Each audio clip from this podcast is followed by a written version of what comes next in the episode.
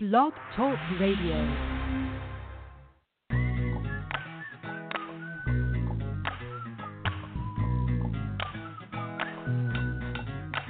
Good morning. Welcome to Morning Moments with Maia.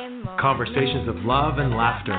The show where each week your host, social worker and certified humor professional, Maia Aziz, invites someone who is out there pushing the positive to join her for a heartfelt and often hilarious coffee conversation about love, laughter, leadership, and well, life. Love and laughter might not cure what ails you, but they sure go a long way to getting you through those tough life moments.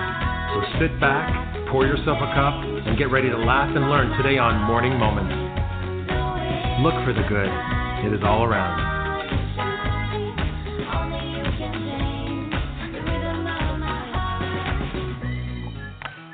It certainly Good morning. This is Maia coming to you live from Montreal this blustery, windy, windy day. Um, it hasn't stopped raining or uh, being windy for a few days now, but I have to say it does not phase us one bit here in the studio. I am on my second cup of coffee and cozied up and ready for what is going to be a wonderful conversation this morning on the topic of humor and gender. A topic that intrigues, puzzles, and I've got to tell you, kind of fires me up. As you know, I have a somewhat, what could probably be defined or diagnosed as a clinical obsession with comedy. And not surprisingly, a lot of my favorite comedy bits involve women. The genius of Lucille Ball in the Chocolate Factory scene, or Tig Notaro's infamous cancer set, which I've listened to I don't know how many times, or Melissa Melissa McCarthy in well pretty much anything. But as much as my dream date would probably be a mimosa fueled brunch with the likes of Tina, Amy, Kristen, and Mindy, I sometimes wonder if I might have been a 21 year old frat boy in a previous life. Many of my favorite movies actually involve flashes of Will Ferrell's naked bum or Adam Sandler in a ridiculous wig just being an idiot. And when I am just simply looking for a hit of laughter, I will often go for someone like Dane Cook, who is hardly a champion of women, but I know he will always deliver the laugh for me. So, what does this say about me, anyways? Do men and women get their laugh on differently? How valid is the controversial notion that men are funnier than women? Wow, listeners, I have to tell you, I think I physically tensed up as I said that last sentence. And as a woman, you know, I was saying to our guests just before we went on the air, as a woman who is somewhat connected to this world of humor and comedy, I have a very emotional, knee jerk reaction to this topic. But I've got, I will admit, I am not sure at all if any of my reactions or my feelings are grounded in fact. So I am truly excited to have an expert in the field with me this morning to help answer some of these questions. John Morreall is a professor emeritus of religious studies at the College of William and Mary and is an international rec- internationally recognized expert on humor. He is the author of six books and over 70 articles on the subject, and has been on the editorial board of Humor, the International Journal of Humor Research, since 1988, and is honorary president of the International Association for the Philosophy of Humor. In 2004 and 5, he was elected president of the International Society for Humor Studies, who, listeners, in case you didn't hear the wonderful news, are holding their annual conference right here in Montreal next July. Under the name HumorWorks, Dr. Morreall has addressed over 600 businesses and professional groups in the U.S., Canada, Europe, and Japan, including IBM, AT&T, and the Pennsylvania Cooperative Potato Growers, who I'm sure have much need for a sense of humor. His work has been featured in countless media outlets, including the New York Times, the Washington Post, Forbes, and The Economist. So, how fortunate am I that he was able to take some time to join me this morning for this fascinating conversation on humor and gender? Dr. Morreall, welcome to the show. Oh, thank you so much, Maia. It's great to be with you. I am very, very happy to have this conversation on what is kind of a, a complex subject. But before we get into that, I have to ask you how is it that a professor of religious studies, not usually a field that we associate with being fantastically funny, becomes an international expert on humor? Well, when I was a young professor, I was teaching philosophy rather than religion. And I was at a very competitive university, and I knew I had to write a book if I wanted to get a, get tenure and stick around that university. So I wanted to do a topic that had been neglected. And all through my education, from kindergarten to grad school, I had gotten in a lot of trouble for my sense of humor. So I wanted to write uh, a justification of humor and why it's important and why it's valuable instead of why it's silly and foolish and stupid. So uh, I did a book that uh, that sold really well. It's been translated into Japanese and Turkish and a number of other languages called Taking Laughter Seriously and that book got me launched in this area. And once I had a couple of phone calls and a few articles in the newspaper, I was hooked, and I've been working on that subject for well over 30 years now. So your your interest and motivation came from a very personal place. Exactly. Yeah, I've always found that humor is something that is valuable in a way nothing else is. I'll give you an example. Uh, I spent the last three days with a friend of mine who's probably got six months, maybe maybe a year to live. He's got pancreatic cancer. So four of his old buddies and I, uh, from 40, 50 years ago, uh, we came into his town where he is, and we spent two days. And most of what we did, besides play poker, uh, most of what we did was just laugh and tell funny stories. And at the end of that two days, my friend was clearly doing much better. I, I bet it, even his immune system is working better now. Without a doubt, without a doubt, it's powerful, powerful stuff. Even in under circumstances like you just described, where we might not think there's a place for laughter, but uh, there often is. What a what a great uh, story! Thank you for sharing. So right. let's let's get to the crux of this. Okay, I'm going to sure. ask you this question that has been burning in my mind, which I have very emotional reactions to. Right. Men are funnier than women, fact or fiction? That is fiction, but it's an interest. There's an interesting history of that fiction. Uh, lots of studies have been done, mostly in psychology, uh, about men and women producing humor. In a typical way, they do this is they take a cartoon and they remove the caption from the cartoon. Then they show it to a group of women or a group of men, and they say, see if you can come up with a funny caption for this cartoon. On this kind of exercise, men and women do ex- just about exactly the same. Uh, so to produce humor uh, is a human ability, and women can do it as well as men. Similarly, in exercises where you're where you have to appreciate humor, you have to you have to rank tunes or jokes for how funny they are. Uh, both genders uh, come out just about exactly the same. So men and women don't have uh, different abilities in humor, but there's a different emphasis in our culture. Uh, little boys are raised to be funny. If a five year old boy, for example, does a funny stunt, uh, say at Christmas time when all the relatives and friends are around, everybody laughs and they call him, he's a regular little entertainer. If a five year old girl does the same kind of stunt, that's not so acceptable. She's not being ladylike. So little girls are raised to laugh at little boys' humor, but little boys are raised to produce the humor. So I call this being a humor producer versus being a humor consumer. Now it doesn't have to be that way, but I think our culture, at least traditionally, has pushed boys to be funny and has pushed girls to appreciate boys' humor a good place to see this is in dating. Uh, if you think back to your high school years and secondary school and, and, and on into university, Uh, a girl who was producing a lot of humor, somehow that was she was competing with the boys. So what boys look for, and a number of psychological studies have shown this, what men look for in a date, in a mate, uh, is is somebody who will laugh at their stuff. What women tend to look for is uh, a male who will produce humor. Now, as I say, it doesn't have to be this way, and maybe as we get through the conversation, I can talk about some alternatives. But I think that's where the fiction came from that men are funnier somehow. It's interesting that you mention, um, you know, the, the example of sort of in college and, and in the dating world in college.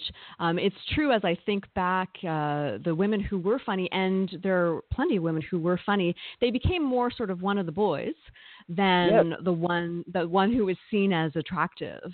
Uh, so it really right. did define their sort of place uh, differently. That's interesting. Right.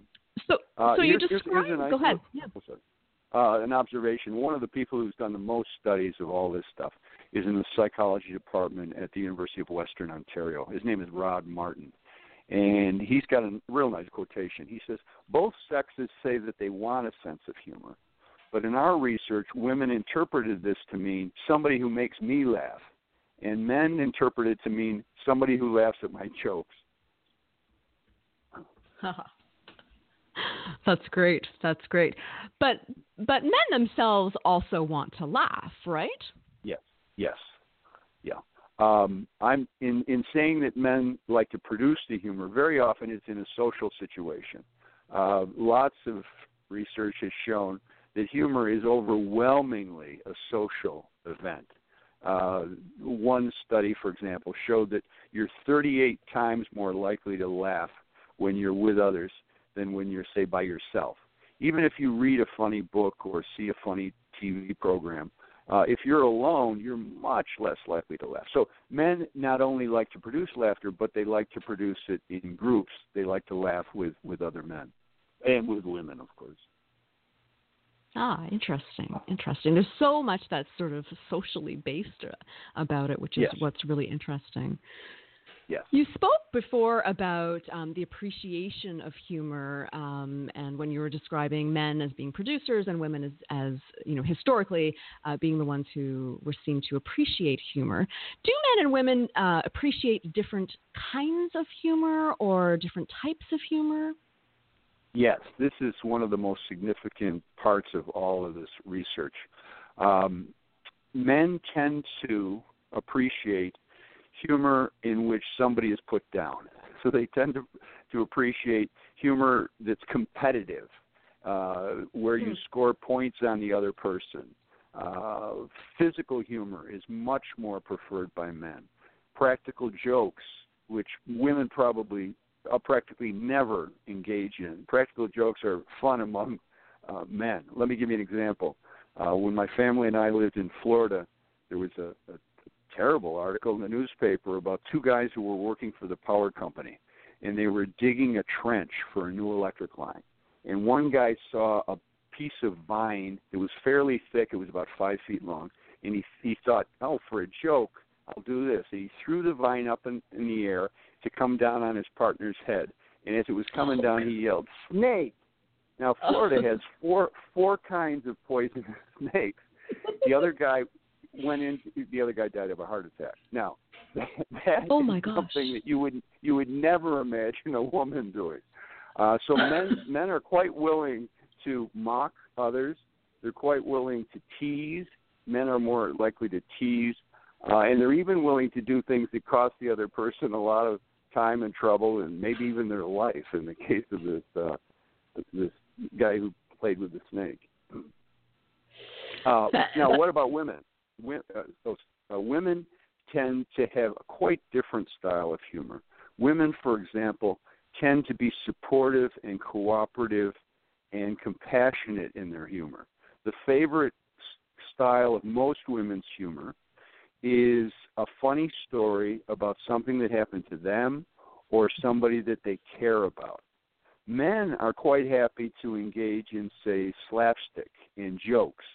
If I tell you a joke at the end of the joke, even if it's really funny, you don't know anything more about me than you did at the beginning. if I tell you in a female style a funny story about me and what happened to me, well, now you know something about me. So women tend to share personal feelings with each other through humor, and they tend to support other women. Let's say a woman comes out of the, the bathroom and toilet paper is uh, trailing from her pantyhose. If other women laugh about that, they're not laughing at her, they're laughing with her, they're supporting her. So women's laughter tends to be based on true stories rather than jokes. It tends to be cooperative. It tends to be compassionate and supportive. And even when it's about something that might make a woman look stupid or somebody else look stupid, what they're really saying is, look, this happened to you today, but it happened to me last week, and it's going to happen to all of us. Uh, men tend to laugh in a way like playing, uh, say, football or hockey, they tend to laugh in a way that reduces the status of the other person. And that's a huge difference between the two. It, sure is, and you know, I'm listening to you, and uh, you know, I'm thinking about circumstances that I've seen, and you're absolutely right, which it sort of explains to me how these sort of reality prank shows are so popular with men. And as you say, some of those pranks are really extreme and, from my perspective, a little bit horrifying. Um, oh, but they're hugely terrible. successful. And certainly, the laughter that I personally experience uh, with girlfriends is very much uh, sort of sharing stories of, uh, you know, and there's sort of self deprecating kinds of stories about yeah. things that have happened to us. And it's a means of connection. So it seems like it serves almost a different purpose for right. men and women. Yes, you, you, you nailed it. Uh, here, I could get kind of scientific on you and bring in a, an evolutionary theory, which I think explains this difference really nicely. Uh, psychologists and other people who study human evolution uh, suggest that this is how humor got started among human beings.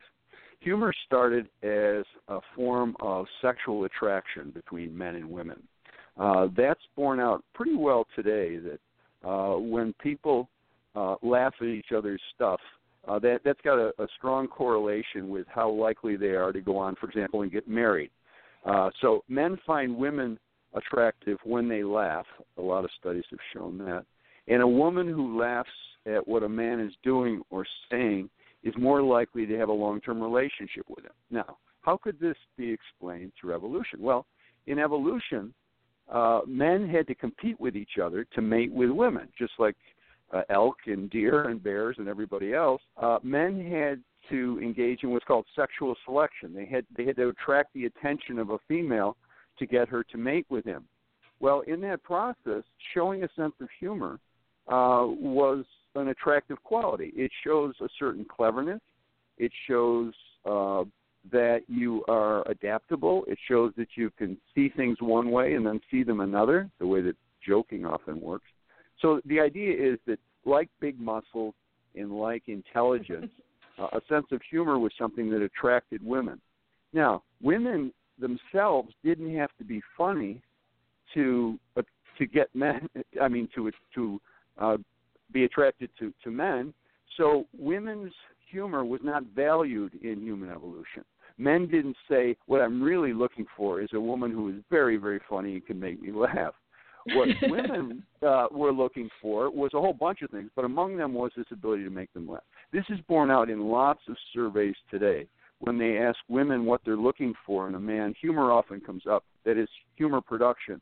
Men very seldom say, "I'm looking for a woman who's really funny." In fact, a woman who's really funny is very likely to compete with them. It's like mm-hmm. having a a hockey somebody on the hockey rink who can shoot better than I can. If she's a woman, well, um, that doesn't that's not attractive to me.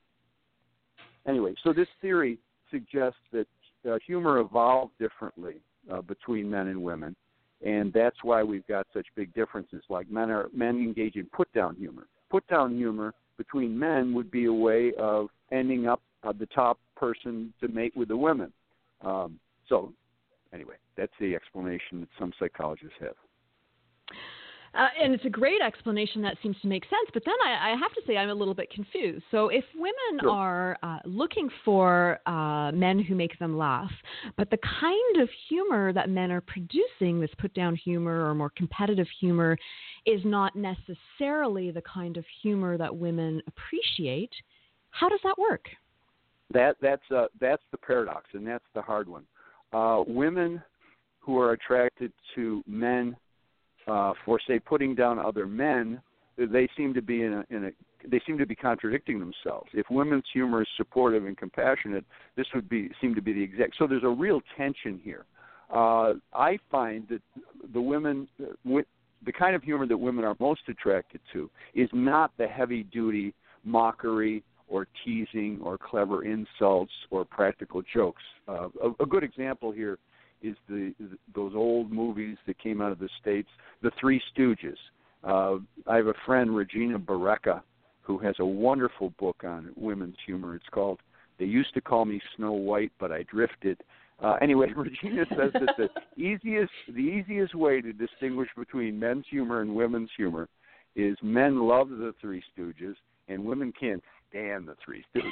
The Three Stooges, of course, is based on insults, bonking each other with hammers and frying pans, and women can't stand. It. So you, you hit the nail on the head when you said there's a real tension here between women liking men's humor, but not. I mean, liking men who are funny, but not liking the style of a lot of men's humor. So the most attractive kind of man is the one who is funny, but not funny in a hostile or a competitive way, but one who is funny in a more supportive, compassionate, cooperative way. True from personal experience. okay, yeah, yeah. Yeah, absolutely. It, it definitely is true. Um, and so I, I, suppose there's also then a difference between the kinds of humor that uh, men and women are using uh, amongst you know men and women singularly, or when they're in mixed company. So it's sort of an additional benefit to a man who is able to actually adapt and modify uh, their their use of humor or sense of humor. Yeah, exactly. Yeah. Um, when people have been together, well, when men and women are in mixed company, a lot of studies have shown uh, men's humor tends to go toward the women's style. It tends to be less uh, mockery, less teasing, less put down, less competitive and tends to be more based on stories. Women prefer true stories to fictional stories like jokes. Uh, and women, as I said, prefer humor that doesn't humiliate anybody. So in mixed company, you get a quite different style of men's humor. And that shows just what you said, which is that men can adapt, they can change, they can modify other style. Uh, there's also a long term effect of, of changing when men and women are together for a long time, say in say a 50 year marriage.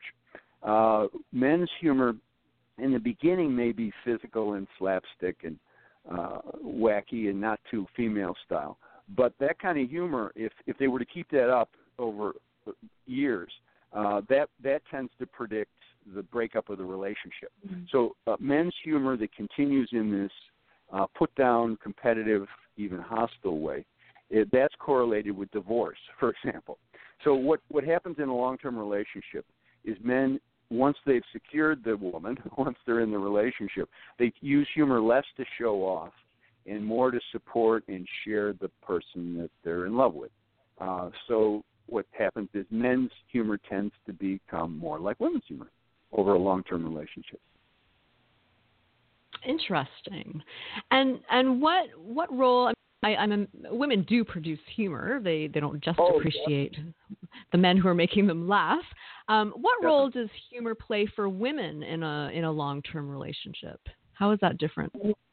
Yeah, uh, quite a few studies have shown that uh, the the most the most significant feature of the relationship is women's humor. So the, the best marriages, the longest lasting, at least the longest lasting marriages, are those in which the women's humor is dominant and in which the women's style of humor is dominant.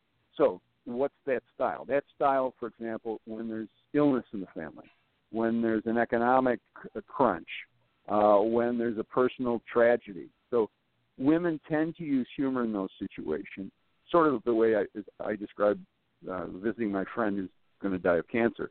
Uh, humor that's supportive and compassionate is the style that has the strongest correlation with a long-term marriage. Uh, a man's style of humor, uh, if that's the dominant form of humor, either with the man or the woman, uh, that is correlated with divorce.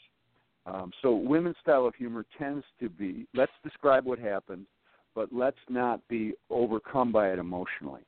Uh, one of the features here is that humor has a strong opposition to fear and anger and stress. Uh, in your body, for example, when you laugh about something rather than get stressed out about it, your immune system is increased.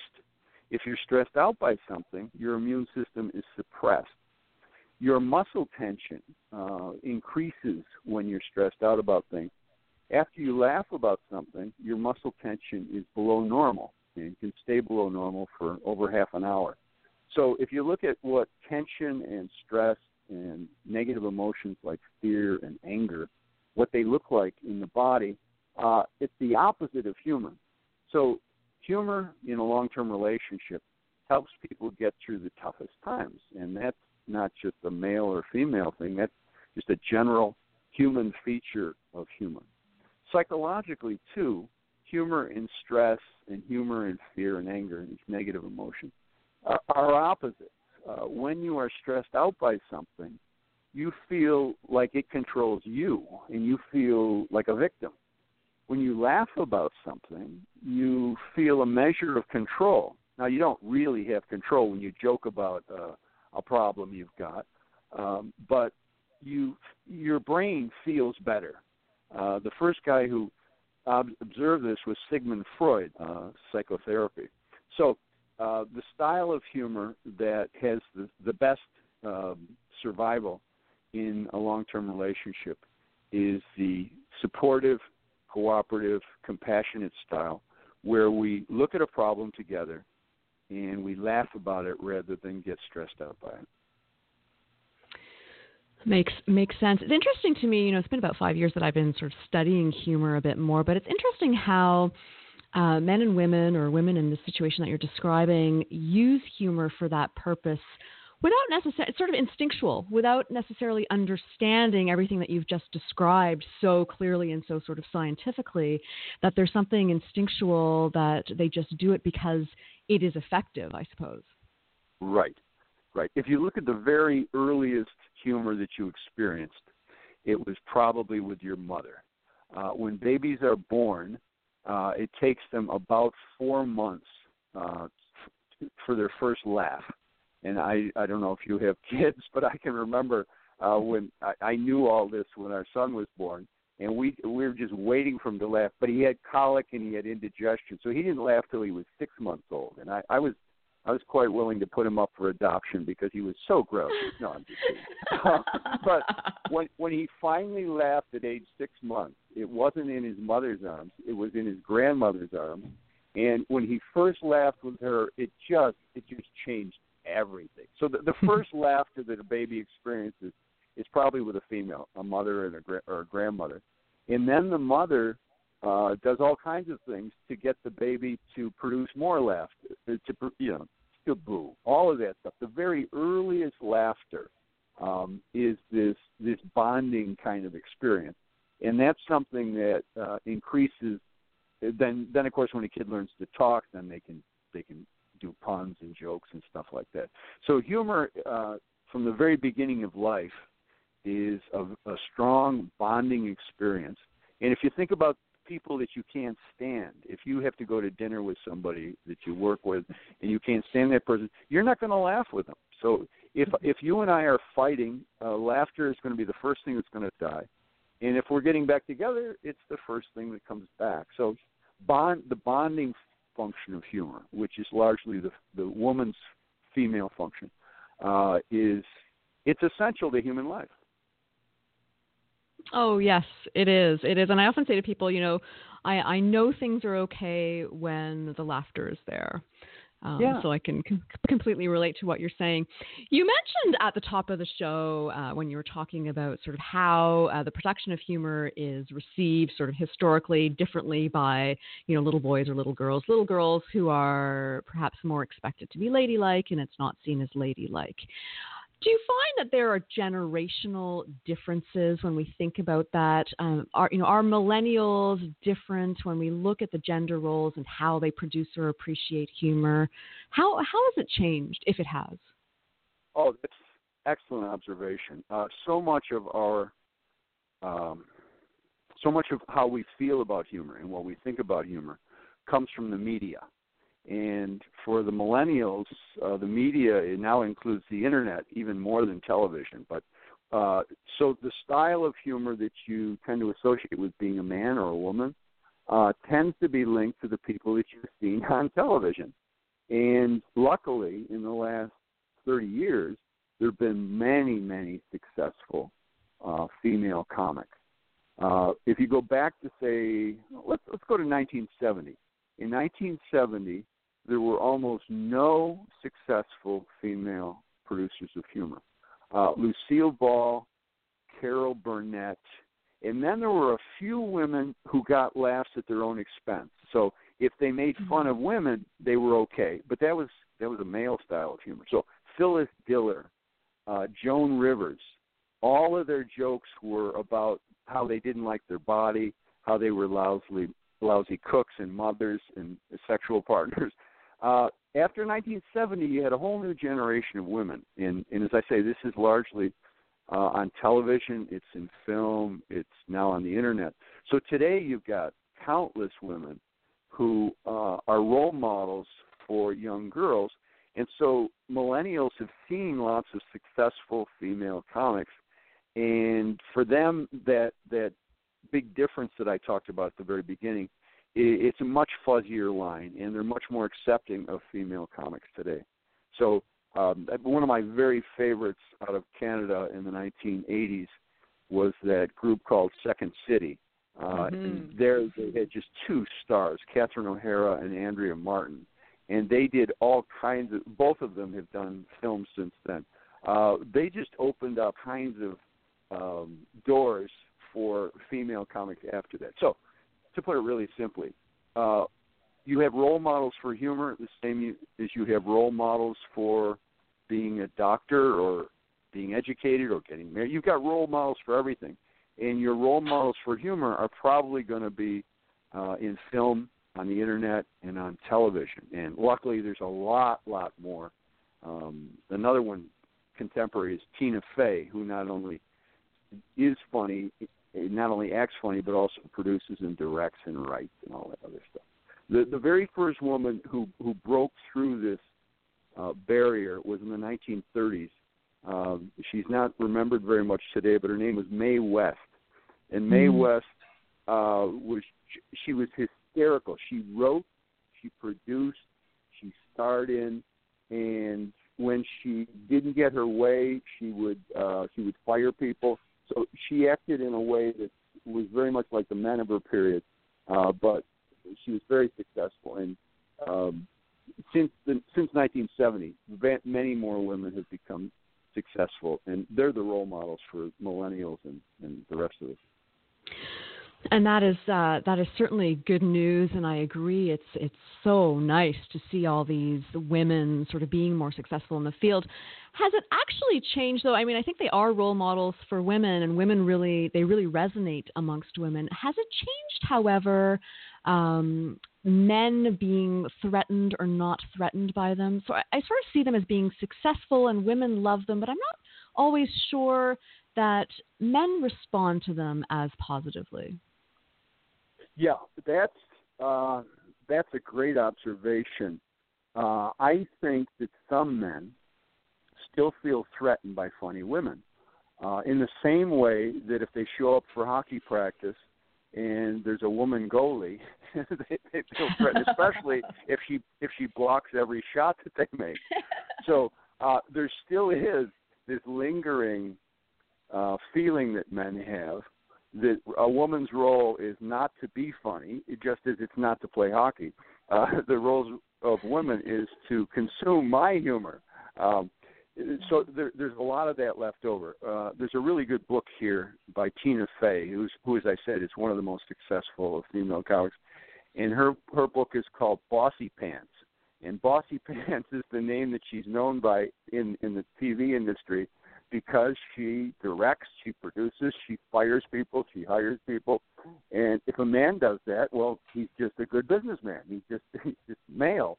But if a woman does that, she's she's pushy, she's bossy, um, and there's other words like bitch that are even stronger than that. So I think you're I think you're right that some men uh, still feel threatened by a strong woman. I notice, for example, if I'm at a at a party or a gathering, and there are four men out in the kitchen, um, and they're all engaging in humor and they're making each other laugh. If a woman comes into the room, if she were to just slide in and, and be funny herself, some of the men will feel kind of awkward because, well, that's their realm. Uh, so I agree with you that there is a lingering, uh, there's a lingering of this old prejudice. It's also interesting because sometimes um, there's there's a, a bit of a less tolerance, I find, on the part of men with the kind of humor that these women are allowed to produce. So if men produce what would be sort of crude or mildly disgusting humor, that's hilarious. But right. you know, you think of some of these scenes in in movies like Bridesmaids or some of these things that are coming out yeah. being produced by women, and it's like no, no, no, no, no, and and you go back to this, no, no, no, that's not ladylike. Uh, it's still there. Oh, definitely, definitely uh, men's humor has almost there's almost nothing there's almost no boundaries. Um, if you think, for example, the rec- recent uh, um, I don't even know what to call it with Donald Trump and those comments he made on the bus, mm-hmm. it's just horrendously offensive, and it's I think it shows something about his character he denies all this, of course. He just says locker room banter. And what he meant by that was, this is just how I was being funny. And I didn't mean that I'd actually done these things that I bragged about doing. So what he tried to do was laugh it off. He tried to laugh off the criticism. If a woman had made comments like that about a man, it wouldn't have even seemed to be funny. And women don't make those comments anyway. So um, I agree completely that uh, men are, uh, women are held to much more stringent, narrow standards. This is even more obvious in other cultures. I've done work in uh, in Japan, and I've done a lot of studying of humor in uh, in China. Uh, a woman in China or Japan who laughs openly with her mouth open is seen is seen as promiscuous. She's probably a prostitute.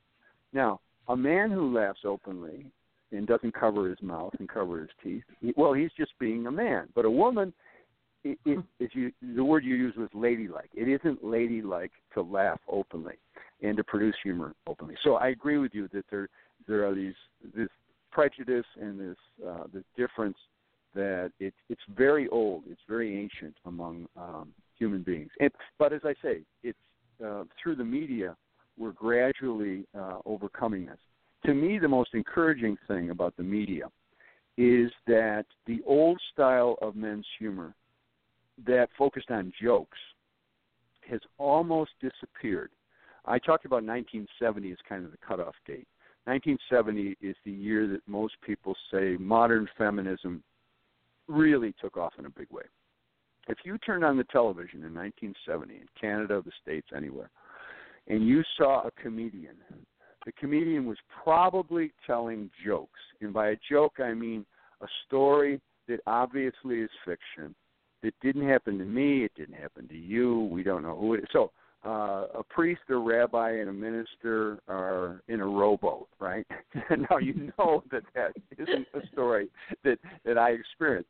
Um, and it's got a punchline. So it goes on for about 50 seconds, and it's got a punchline, and it's usually set up in threes. So it's a priest and minister. The priest says this, the minister says this, the rabbi says, you know, uh, that style of humor has just about disappeared. In 1970, that was the dominant style for all of humor. So prepared fictional jokes that have no relationship to the person who's telling them. Now, what's happened since 1980 or so, thanks to Catherine O'Hara and Andrea Martin and uh, all kinds of women who were successful, is the story has come to become has has become the stand the the coin of the realm. So today, what comedians do is they put everything into a narrative format, and they tend to make it a story about themselves. So they don't say a guy walked into a bar and asked the bartender blah blah blah. What they say is, "Oh, I stopped in this bar a couple of weeks ago and blah blah blah." So even if they're telling a fictional story, they make it about themselves and they pretend that it's true. Now, that's much easier to get a laugh. If I'm telling a story that you know is just I got it out of a book, you're not going to be as interested as you would be if it happened to me or somebody in my family. So, women's style of humor is to tell stories about people they care about, themselves, their family, their uh, people they love. Men, the old style of men's humor was often jokes.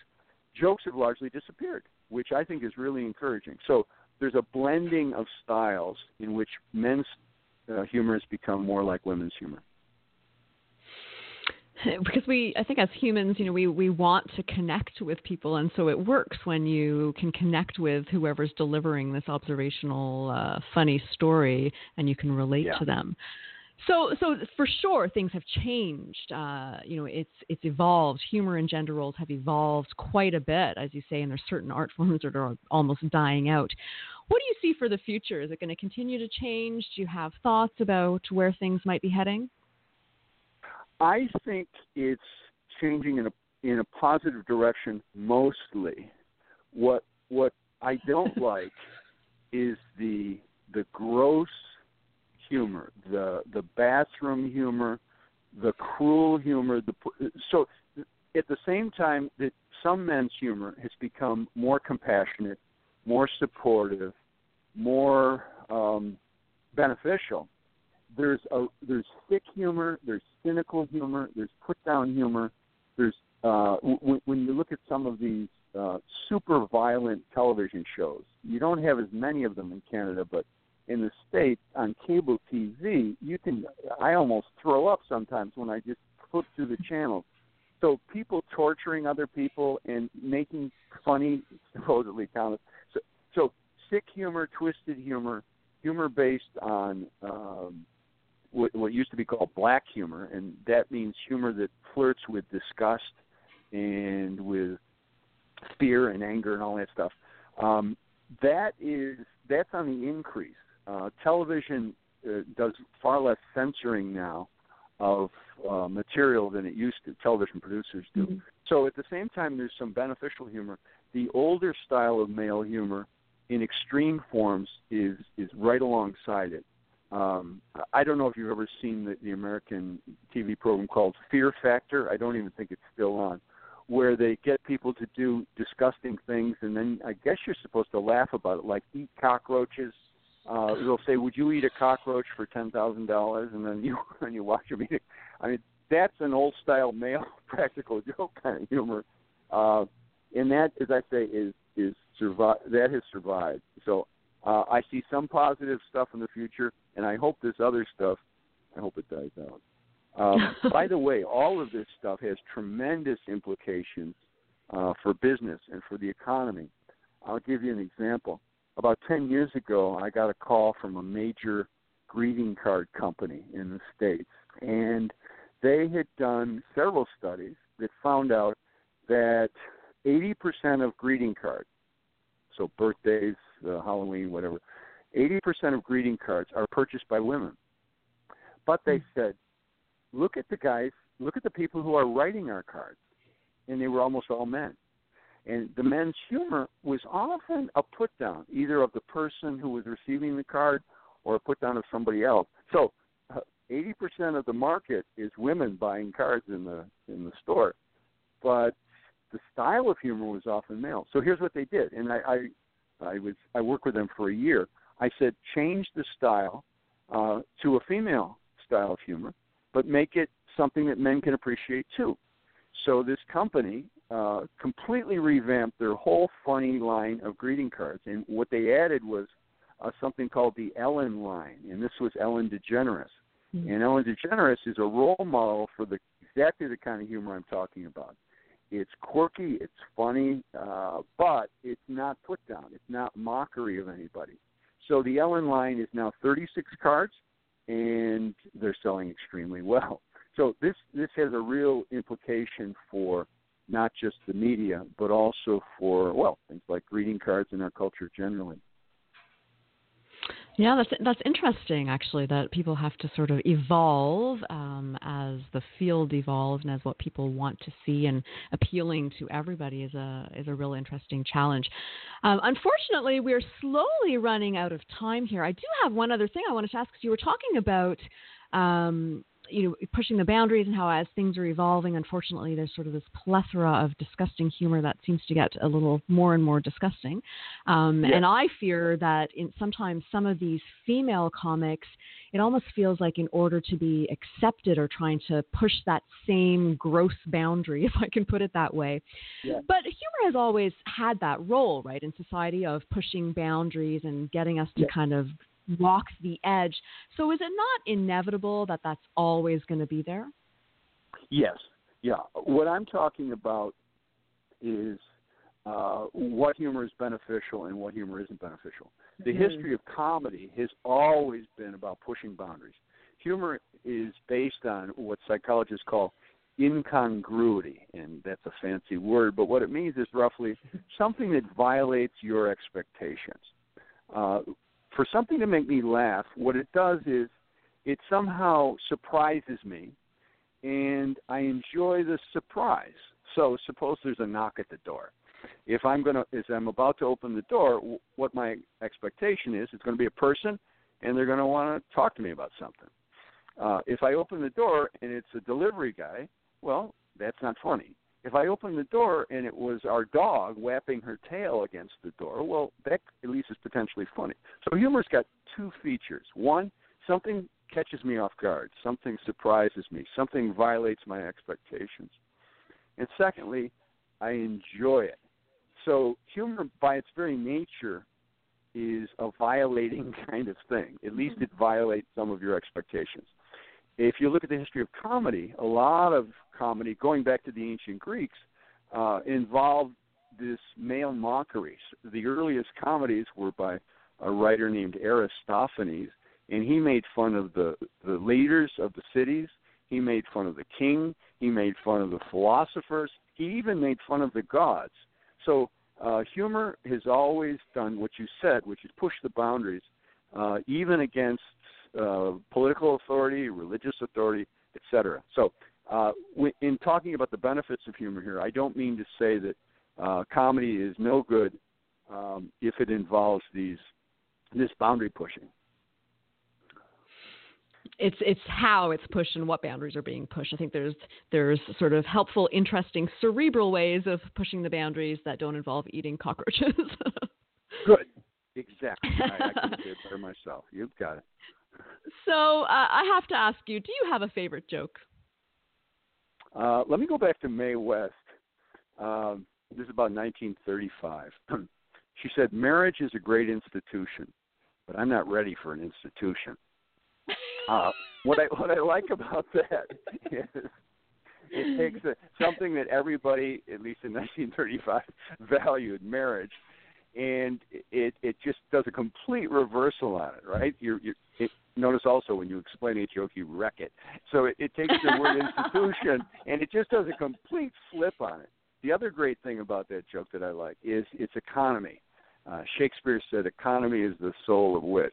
So marriage is a great institution. That's a one. That's five words, but I'm not ready. For, so it's 11 words long. Um, so I like it because it surprises you it challenges a, a, a valued institution, uh, marriage, uh, and it's only 11 words long. and it stands the test of time. And as people would say, you know, comedy is truth. it probably applies there as well. That's wonderful. What a great example. Yeah. Unfortunately, we are running out of time, but uh, if people want to learn more about your work or get in touch with you, what's the best way for them to do that? Uh, I've got a, a website, uh, Humor Works, and I don't spell it in the Canadian way, but in the American way. So H U M O R W O R K S, all one word, humorworks.com. And I've got a new book that is very accessible. It's got lots and lots of examples and stories. It's got a chapter about women's humor, uh, and it's called Laughing All the Way. Laughing All the Way is the book. Wonderful, and I'm going to make sure that we include that information uh, in the notes of the show. I want to thank you again, Dr. Morreall, for taking the time this morning. What an interesting conversation, and I know many people in the field are uh, going to find a lot of food for thought in uh, what we shared this morning. So thank you. Oh, thank you. You've been a delight to talk with. you have a wonderful rest of the day. Take care. You too. Bye bye. That was Dr. John Morreall. So interesting. I'm going to be listening to that playback for sure to uh, to make sure I pull out some of those tidbits for myself as I mull the subject over and over uh, in my own mind. Coming up next week, a show we have been anxiously awaiting. I personally have been anxiously awaiting Sharon Weinstein, author of the award winning B is for Balance 12 Steps Toward a More Balanced Life, is going to be here to share a conversation about how life balance is not only essential to our uh, physical and mental and emotional and spiritual survival, but it is a lifestyle choice. I don't know about you, but this balancing act uh, is a bit of a daily battle for me and one I fear I often lose and probably fall off the beam. So I truly can't wait to hear what Sharon has to say about this topic. You don't want to miss that. Uh, but in case you do, or in case you miss any episode of Morning Moments, don't forget that we are also available as a podcast archived uh, into eternity on iTunes, Stitcher, or Castbox, or other podcast services. So until next week, I'm wishing you a wonderful week laugh a little, love a lot, and breathe in between. This is Maia, and I am out.